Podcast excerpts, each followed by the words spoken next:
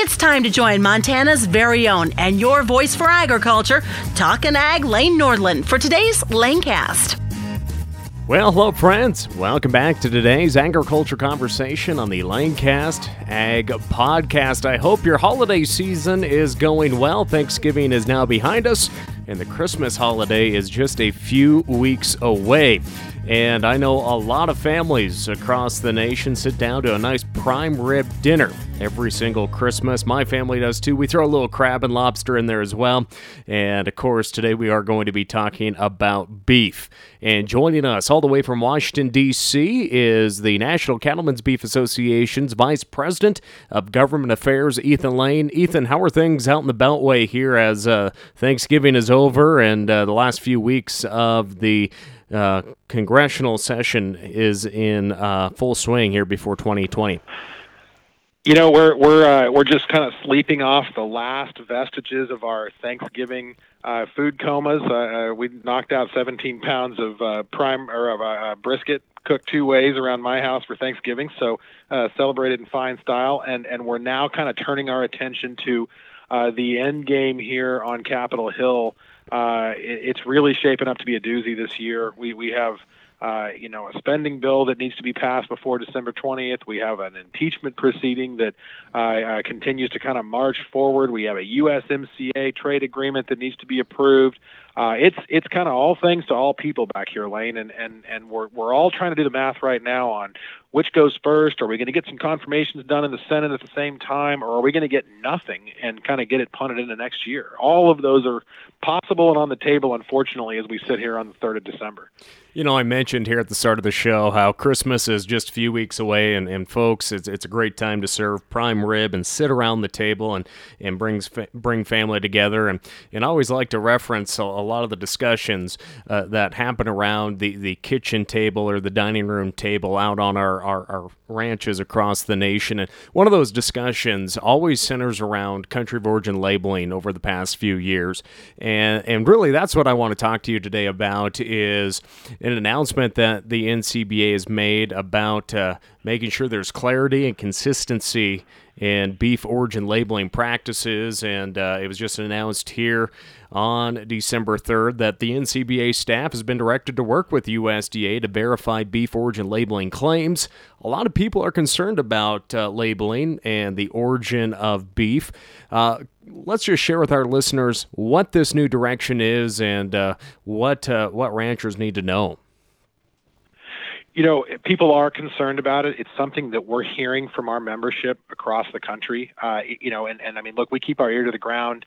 Uh, we have affiliates in, in, in every state in the in the union, and and uh, uh you know, because of that, we're, we're we're constantly gauging, you know, what those hot button issues are that are that are perking up for producers, and it's it's impossible to ignore the fact that this product of the USA discussion in some states around the country has really uh, has really kind of bubbled to the top of the list here in the last year. Um, and, and that's something that we responded to earlier this year at our summer business meeting in Denver by by commissioning a working group uh, chaired by a producer from Virginia and and made up of, of boots on the ground producers from from coast to coast um, to look at, at these product of the USA labels uh, that are that are approved uh, by the uh, FSIS at USDA and and how they're applied, what the approval process looks like, what's the scope of use, um, and and try to get a handle on you know what is what is really going on here, and and where do we need to be concerned, and where do we maybe need to take action to protect our producers. Um, you know that working group had several meetings, and staff did uh, you know tons of man hours of investigative work and and and kind of a deep dive into the world of, of these labels and how they're used and approved and and you know what we very quickly were able to ascertain is that there's there's a a, a, a pretty broad application possible uh, of these labels, and that's important because you know I, I, think we need to clarify here that we don't think anybody's doing anything wrong. Nobody is mislabeling product. Nobody is labeling product incorrectly. Um, everybody everybody that we've seen is is is applying labels according to the regulations that are currently in place. Um, it's best we can tell. And and and what we know about the value chain and what we know about about how beef moves around our system, you know, the the the the, the vast majority of, of those products that are sitting on your store shelf that have a product of the USA or similar label, because there are a variety of, of ways that's expressed on labels, um, is is most likely exactly what you think it is, which is which is product that's born, raised, and harvested in the United States um, or product that's that's raised and fed and harvested in the United States. If we have producers down in Texas that are buying those Mexican feeders and and they're spending time in a, a you know 90 days or 120 days at a feedlot um, in in Texas and, and being being fed into the the quality that, that American consumers expect and then harvested and processed here in the United States. Um, you know, we have we have members and producers throughout the country that are going about their business and interacting with our our, our trading partners to the north and south in, in various ways, or or not interacting with them at all. And you know, we need to make sure that those labels are are clearly portraying what's in the package, and and and and you know, making sure that we're also being representative of of, of what our producers are are putting forward. So, uh, you know, in looking at that, and in looking at at, at the different ways that product is characterized, uh, it, it's given us the impression that, that there's there's perhaps too much ambiguity in how these labels are currently being used, and there are alternatives that are already in place uh, specifically things like AMS's uh, process verified programs that that will provide that same kind of origin labeling, but with that added component of verification and auditability, so that we know that what those claims say on the package is representative of what's in the package. And and you know what we've seen is that quite often, Lane, the real value that's derived there is is, is more local than just a product of the United States. Um, and we saw that during MCOOL, right? That's just not what consumers were really looking for. But what we have seen a lot of response to is product of Montana or product of Nebraska or you know California sun-fed beef, and these these more specific labeling programs. That's a representative example of what's possible through one of these process verified programs. And and those that's the kind of voluntary regime that keeps us out of trouble with the WTO. It keeps us from from inflicting a billion dollars in damaging retaliatory tariffs on our industry from from those trading partners to the north and south. Um, and it gives our producers a, a, an infinite number of new avenues to pursue to market their beef to consumers um, with that with that niche that that they're adding value in in their backyard. So we we we view this as as a structure that's already there and available, but we need to provide a little more clarity and a little more of a funnel to ensure that that's the only option available um, to to make these kinds of these kinds of origin claims.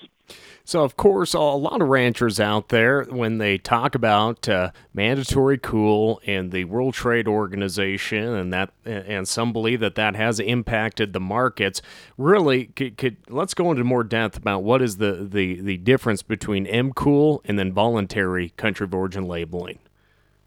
Right, and and MCOOL is is the you know that's the, the, the problem that's the issue that we've that we've steered away from in the past because uh, you know that that concept of mandatory country of origin labeling, meaning you know every every piece of beef sitting on a on a store shelf has to have an origin, born, raised, and harvested label on it um, in, in the United States.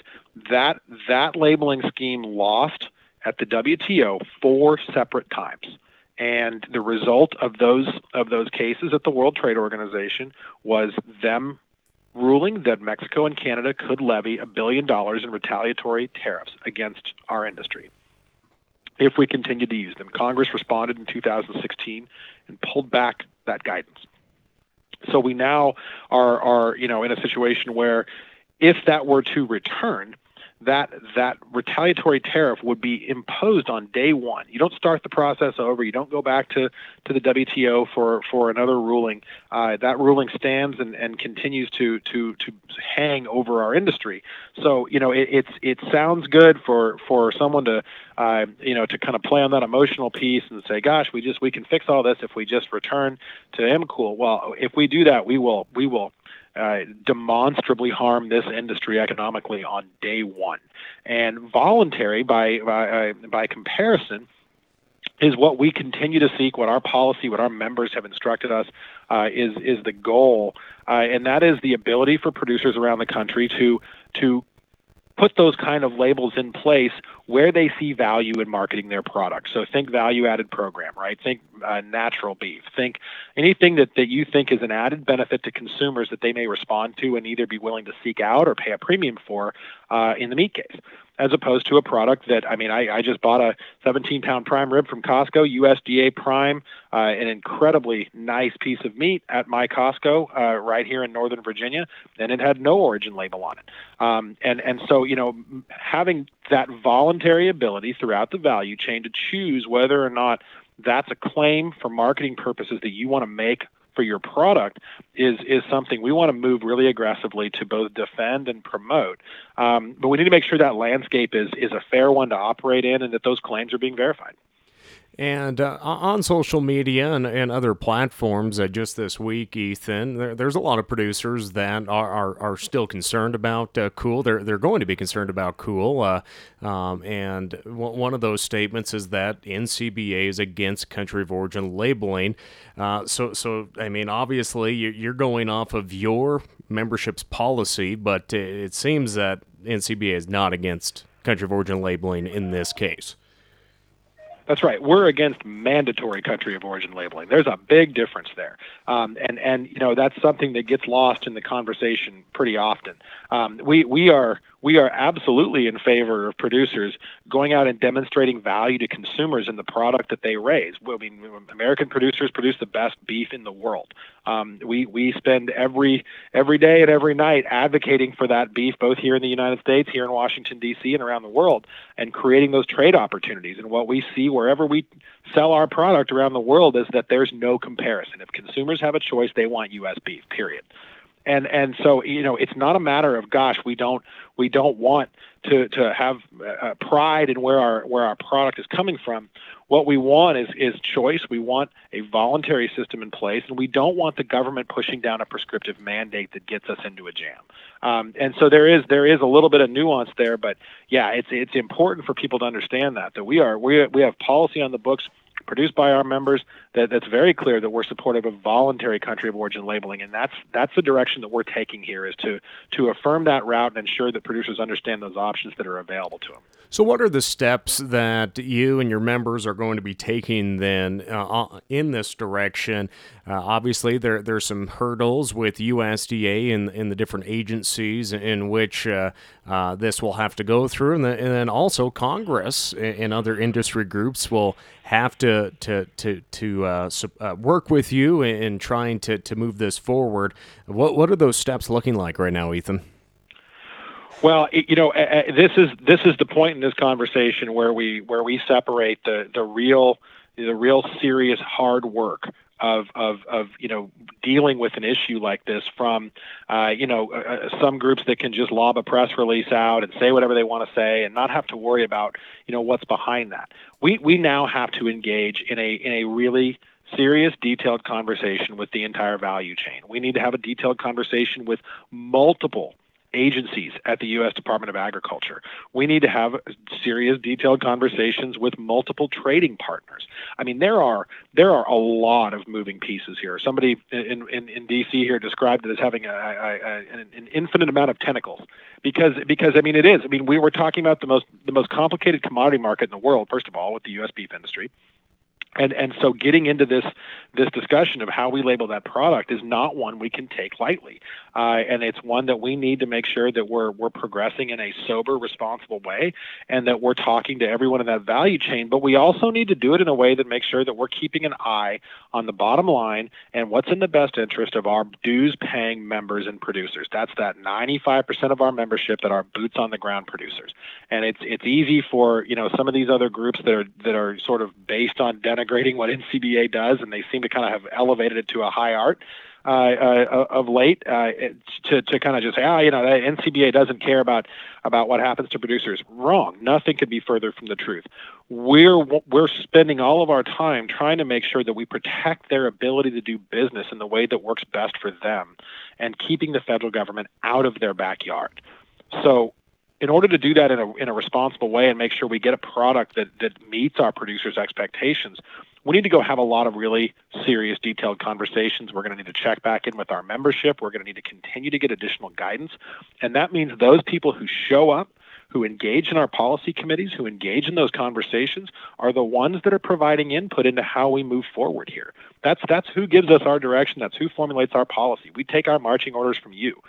So at the end of the day, um, that's where we are in this process. It's a it's a it's a long road, and it's one that uh, we're we're taking very seriously. We've got a, a good portion of the staff here in DC are, are, playing one role or another in that conversation because it touches in on a lot of areas. Um, but that's that's how important this issue is uh, to to our membership, to our leadership, uh, and to the staff here in DC. So we're we're we're going to give it that level of attention. And uh, so you know, this is the beginning of a conversation. We want to make sure people understood where we were as an industry, and and uh, make it clear that our executive committee had had issued some staff direction that it's time for us to engage on this and and try to find some solutions. So uh, that's the process we will now embark on. Ethan, I know you probably have a pretty busy day out there in Washington, D.C., but uh, what, what's your final message to the uh, cattle producers that may be tuning into the podcast today?